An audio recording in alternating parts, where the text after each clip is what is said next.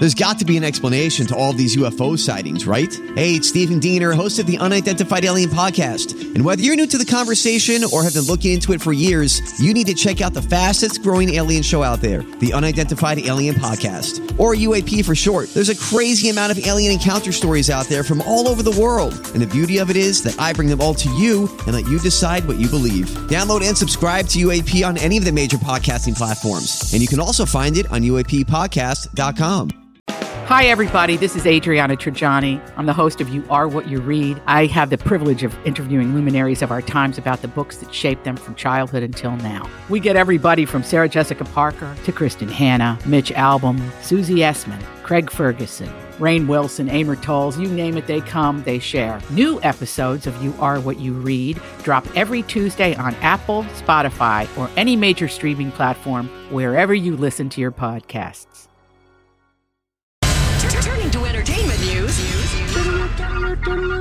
this is a My Talk Dirt Alert. Everything you need to know from the world of entertainment and pop culture. Heard at the top of every hour on My Talk one oh seven point one. And, and, and what have you learned, learned, learned, learned, learned?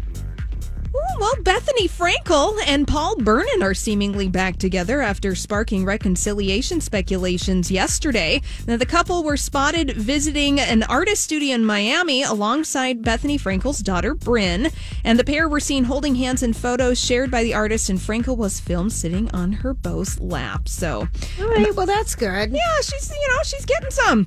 And well, uh, that they're, you know, that you can make up. Yeah, yeah. And the Fox drama Prodigal Son is returning for a second season. Season, and Catherine Zeta-Jones coming to T V with the cast. She's going to be playing a character called Doctor Vivian Capshaw and will be a challenge for the leading man, Doctor Martin Whitley, played by Michael Sheen. So if you watch that show, you're going to get a little movie star power in there. And finally, in the weirdest uh, story of the day, I'm just going to bring it to you. Terry Gilliam has revealed that when he was init- he was initially reluctant to cast Bruce Willis in the nineties movie twelve monkeys because he didn't like Bruce Willis's, quote, rectal mouth. He said in a recent interview, Gilliam what? said, yeah, he said, this is what Terry Gilliam said.